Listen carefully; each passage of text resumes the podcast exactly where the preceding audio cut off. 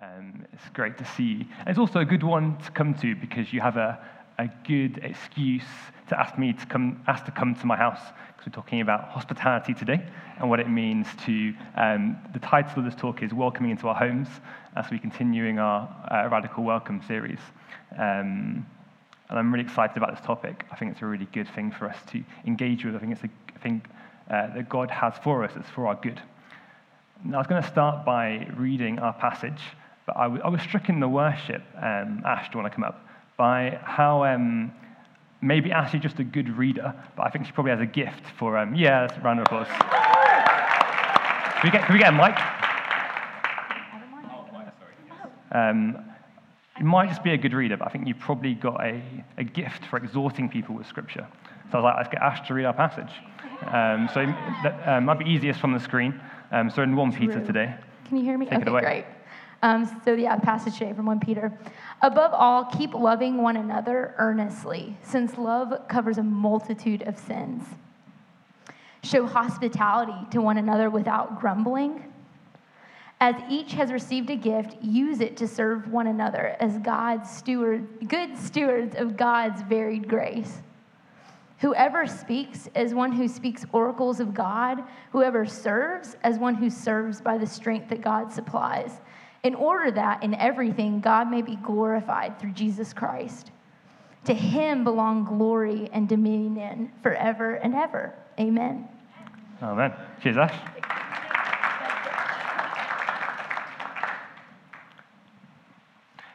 We heard last week um, that to, to welcome someone biblically is to take them and to, to bring them to ourselves. Hospitality, then, is a, is a central practice in this. It is, taking people and bringing them into our homes and into our worlds. Be they strangers, um, colleagues, acquaintances, and friends, it is taking people into a space that they would not normally be. Um, so, it, so it ain't hospitality when you um, cook some food for your housemate or a close friend, but it is when you meet someone on a Sunday and have them round for some soup and a chat.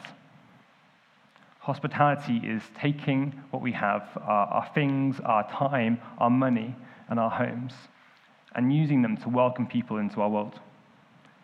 If, if last week we, we saw something of the shape of welcome, then hospitality shows us um, something of the color of what welcome can look like.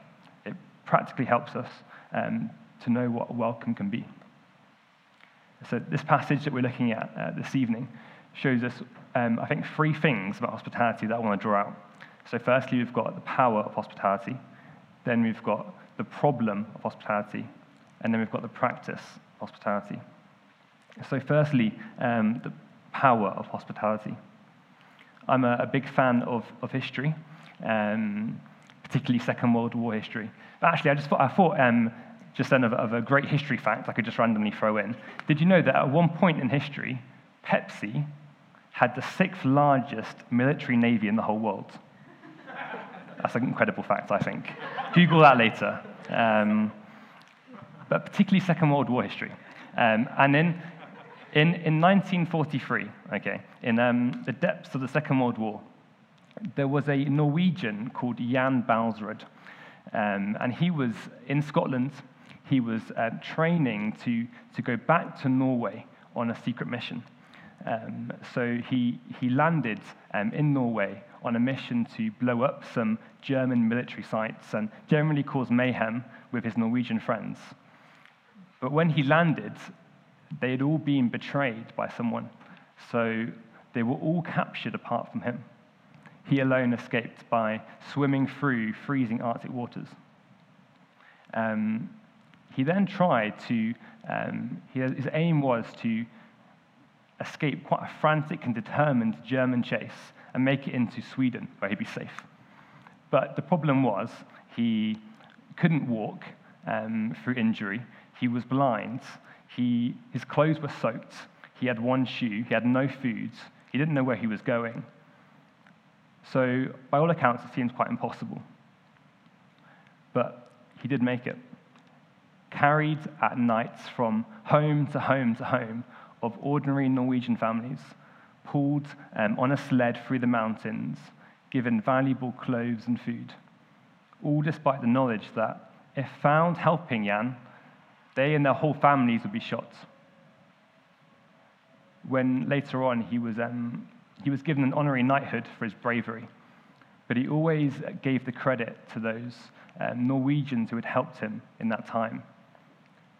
Because for Jan, hospitality was not a nice thing, it was a matter of life and death. Hospitality protected and preserved life.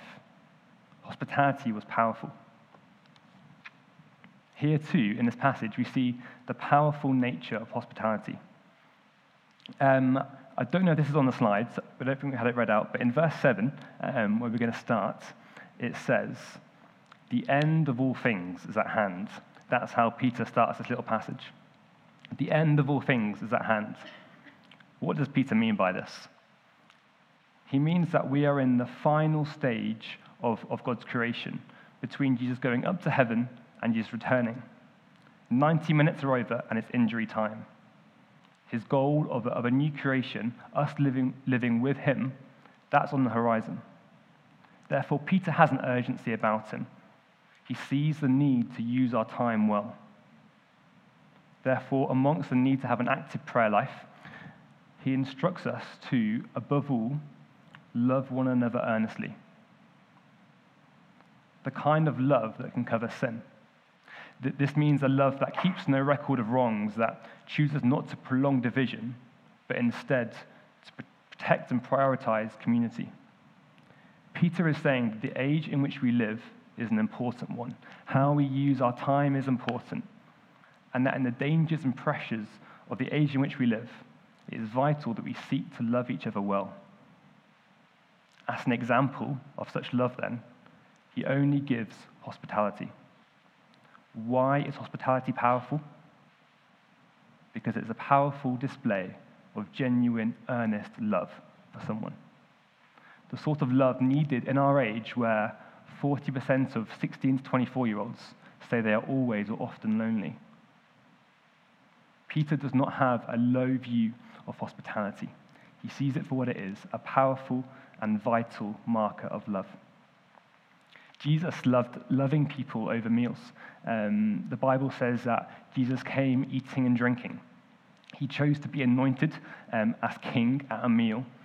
He, um, in the Bible, who you ate with, in those times, who you ate with, carried a lot of social significance. It said, I accept you. So when Jesus ate with prostitutes and the poor and the sick, it was a controversial act of love. Jesus used hospitality an awful lot for someone who didn't have a home. He, he quite regularly um, was on a hillside and he, and he feeds 5,000 people after teaching them. He, he meets someone and invites himself around. He's at a feast and he draws people in. Jesus saw the powerful nature of hospitality and used it to love people and welcome people. Hospitality is loving because over the table, you, you, you see someone for who they are. You draw them close. There are disagreements that can cloud from a distance, they're not there. Over the table, you, you can get to know someone. It takes strangers and makes them friends. God was not messing about when he made our meal times. Can you think of a time when you've received good hospitality? How did you feel? Someone caring for you and providing for your needs. I can remember a few times I've been really grateful uh, to receive hospitality. Um, a few kind of more dramatic times, like I remember there was one time I was in um, an, an, island in the Philippines. I was traveling with some friends um, by, by motorbike, and it got dark, and it was like a, a dirt track, um, and there was no light to travel. So we had to like got to stop. We hadn't made it to our destination in time, um, and so we were like, okay, we're gonna have to sleep on the side of the road. Um, not the best, but that's what we'll have to do. And yeah, we're enjoying it. But then, I, I mean, remember it a little bit sketchy. But some, um, a woman drove past, and we got talking to her. She, she stopped. And before we knew it, um, she'd taken us um, along with her husband um, to her home, and they had like a little outhouse, and they put us in there. Um, and then the next morning, they gave us some breakfast, and we got to know them. Um, But I can also think um, the many more regular times of hospitality I've received and how that's made me feel. So that was a dramatic time when I went from like sleeping um, on the side of the road in the Philippines, like in someone's house. Um, but times when I've, I remember times I was in, in um, and James Bunce, um, who's normally here along with his then housemates, um, Roger and, and Josh, um, they would have me around in. Um, and that felt like such a, a nice, peaceful, relaxed oasis from the, the trials of third year life. As I've been thinking about the power of hospitality in my preparation, it's only became kind of more and more clear to me um, and confirmed to me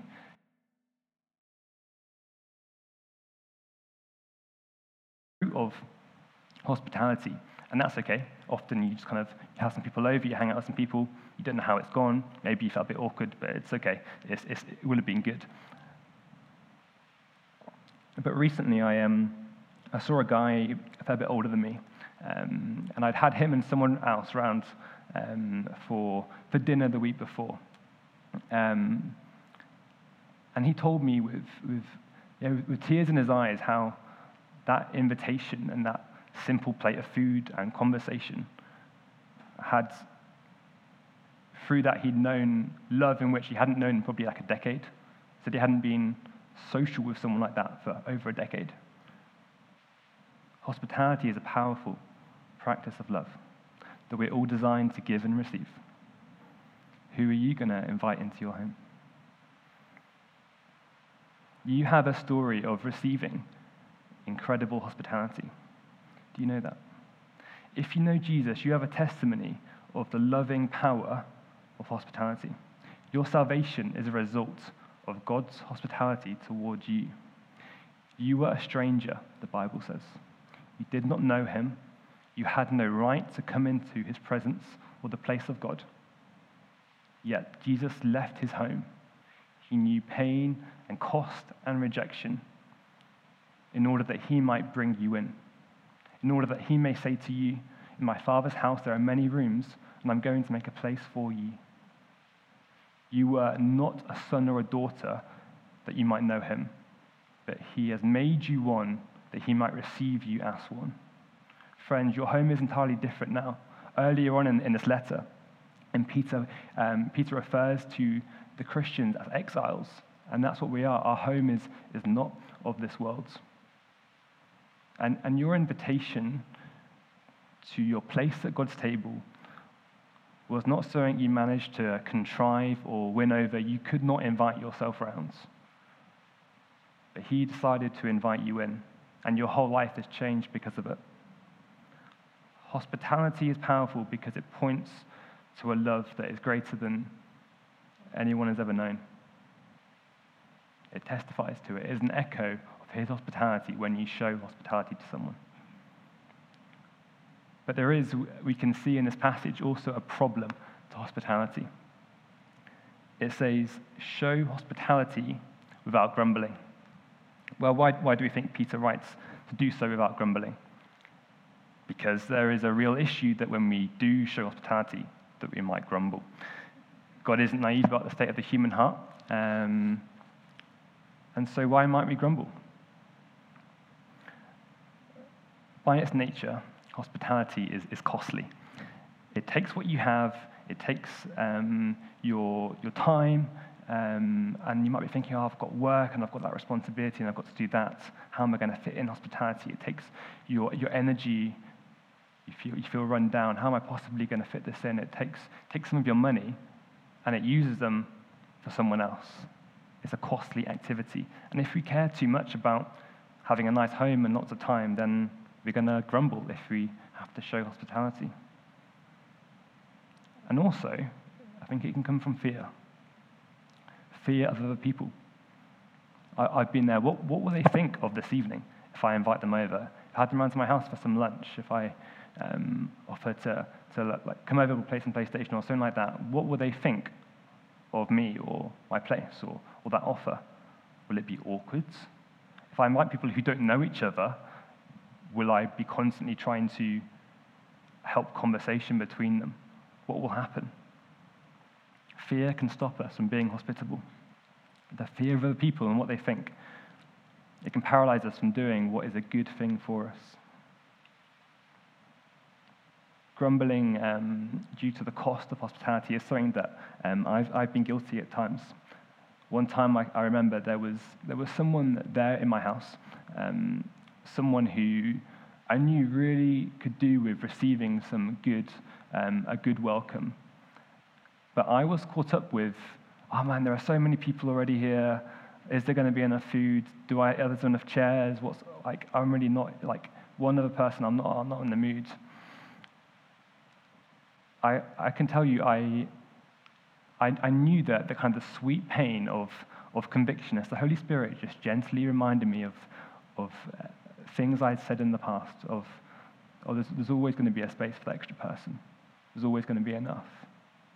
And I had to stand standing in my, in my kitchen with a wooden spoon in hand, just silently repent and ask him to give me his heart of love for this person and choose to act differently. When our eyes get set on ourselves and what we have, hospitality becomes something to grumble over. It is easy to be pulled towards security and away from hospitality, to seek protection over openness, to store up instead of giving out.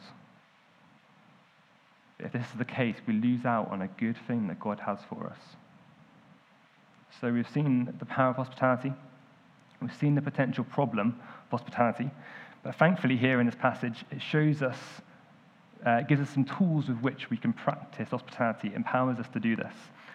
Um, and so, firstly, it doesn't mean this, this in two ways. It, it shows us that all we have is from God, and it promises us the power and the strength to, to do it. But firstly, it reminds us that all we have is from God. Look at verse 10. As each has received a gift, use it to serve one another as good stewards of God's varied grace. The first thing this is saying is this God's posture towards you is one of grace.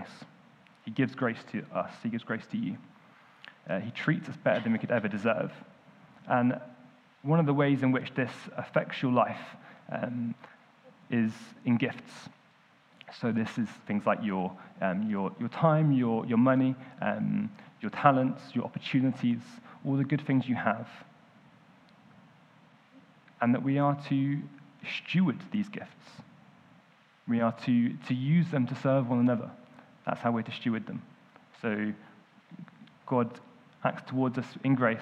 We receive gifts. We have these gifts. And then we are to steward them to serve one another. A couple of years ago, um, I got to go to, to Jordan.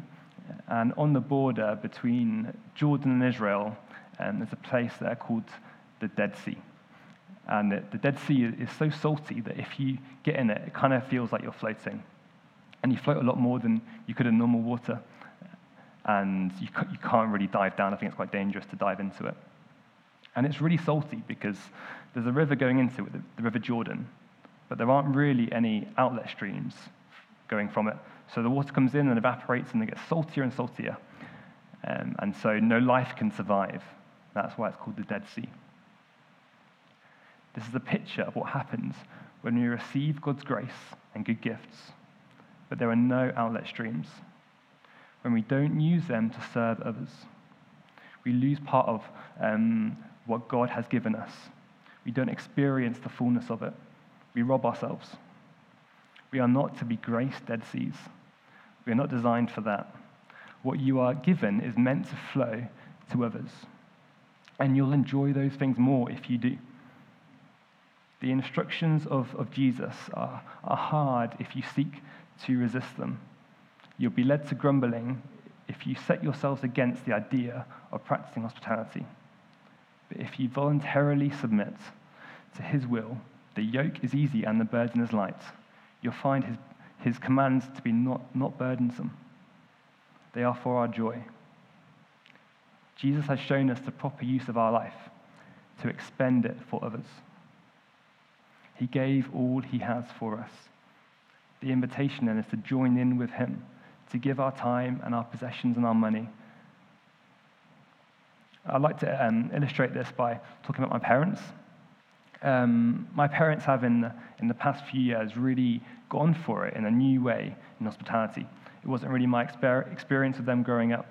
Um, but now, when I, whenever I go home for Christmas, there'll be, there'll be Americans and there'll be um, some, Dutch and there's a, the guy from Singapore. Um, I'll go home and they will, they will leave the room to go Skype a, a, Syrian refugee they met in a cafe and then started having over. Um, they will put people up as lodgers who they, they meet at church who, who need somewhere to stay. They're really, really gone for it. And, and believe me, that my parents have couple of reasons that they could give if they were like, hospitality, that's great, but you know, that, that's not for me. That's like great for some people, but because of this and because of this, I can't really do it. They, they could have things to, to say that would like allow them that out, but they have chosen not to. And I, have seen um, a new life in them because of it. I've, I mean, I, I asked them about how, how this had changed their experience of just like living at home um, and their lives. And they said they now enjoy their home more and view their space in a new way. They've known, they've known God's provision um, as they've done this. They've known more joy as they've done this. Use your gifts, your money, your home for the benefit of others. Have people over. I'm confident that if you do, you'll get more joy from your home than if you keep it to yourself. When we see these things as, as gifts from God's grace, designed to be given in service of others, then we will not be given over to grumbling, but instead know freedom. So, this passage enables us to be generous because we know that what we have is first given to us by God. But it does something else as well. Look at verses 11 and 12. Whoever speaks, as one who speaks oracles of God. Whoever serves, as one who serves by the strength that God supplies, in order that in everything, God may be glorified through Jesus Christ. How are we to, to serve through hospitality? By, by my own effort, um, striving and pushing to do it. No, in the strength that God supplies. The word supplies there carries the literal meaning of, of pay the cost of. So um, when I was, was 16, I was doing some work experience. I did it in like a, a think tank, um, which is this cool place that writes reports about stuff. Um, and I was in London and I was in Birmingham, and so I really enjoyed the week getting to kind of put on a shirt and get on the tube in the morning and have like a, a free newspaper under my arm. Um, and one of my, my favorite parts of the week um, was I got a, a, five pound lunch budget every single day um, from my boss and expenses. Now, normally, and this is what, this is what I still do, I have a ham and cheese pat lunch sandwich pretty much every day since I was 11, maybe. Um, it's great. Um, and that maybe cost me five pounds for a whole week. And now I was on five pounds every day. Now, I could have gone out on my break and I've used my own money to buy a ham and cheese sandwich. But if my boss was paying the expenses, why not just rely on that? What's more, I could be a lot more adventurous than normal. See, sushi had not made it to Birmingham yet, but it was, it was all over London. And so my challenge was every day how much fun can I have with this five pounds from my boss? When we believe that God pays the cost required for our service, what happens? We can be more generous and more adventurous in what we do. We can be more generous in our hospitality. Also, is this, is this strength God supplied past tense? No. It's present tense supplies. There will be new strength, new supplies for you.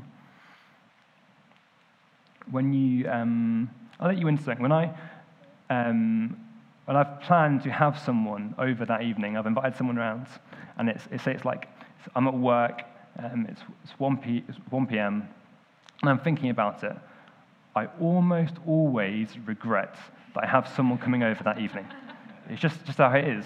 Um, the idea of it fills me with regret. But do you, know, do you know why that's okay? Because when I'm at work, I never have to show hospitality. It's, it's, not, it's not what I'm doing. But when it comes to it, in the moment, it's never a regret. However messy it is, I know his strength and his new supplies in the moment. our expectation of future strength, of future grace, means that we can plan hospitality in and not just wait for the motivation in the moment. Get it in your diary. But now, I guess now the question is this how do we serve in His strength? Because it's all good saying it, but when you're chopping an onion and crying, it can feel like your own strength. well, here's one foolproof way to serve in your strength to, to make it about you, to have your priority that evening. How, how does this make me look? How do they see me? What's my reputation because of it? It's impossible to, to serve in the strength that God supplies when it's all about us. But if you look at the next line, if we seek to do it in order that in everything God may be glorified, we will draw on his strength. That's how it works. It is all for his glory. If we decide to do it for God, knowing his hospitality towards us, knowing what he has done for us, you will surely know his strength. He promises to strengthen you and provide you with what you will need. He doesn't call us to something that he will not provide for. And as a Christian, you're, you're called to practice hospitality. He will provide for you. Therefore, you don't need to be strong and capable and confident before you, you go for it. To share um, something of my story with, with hospitality, um, the first time, I, actually, I, I, never really, I don't think I ever still call it like I'm now practicing hospitality. Um, and I certainly didn't that first time. Um, I decided to try out hospitality. Um, but I was, in, I was in second year of uni, um, and I had no idea how to cook, and I had no idea how to host. Um, but I was, I was actually I was here one evening, and talk wasn't to do with it, but there was a reference made to, to meal times. Um, and I was like, oh, that, I think that's something I could, I could go for, I could invest in. And so I, I Googled how to cook spaghetti bolognese. Um, I, and at, at that time, I, and yeah, food does not have to be impressive. Like, hospitality is not entertaining. Um, I've heard it say, aim for, for warm and not wow. But um, and yeah, at that time, I, I, didn't, I didn't have, I didn't know many people um, here at Grace. But I invited a few people over who I knew a little bit, and I had some uni mates over as well. Um, I didn't really know what to do then, so I just told them a time and kind of let it happen.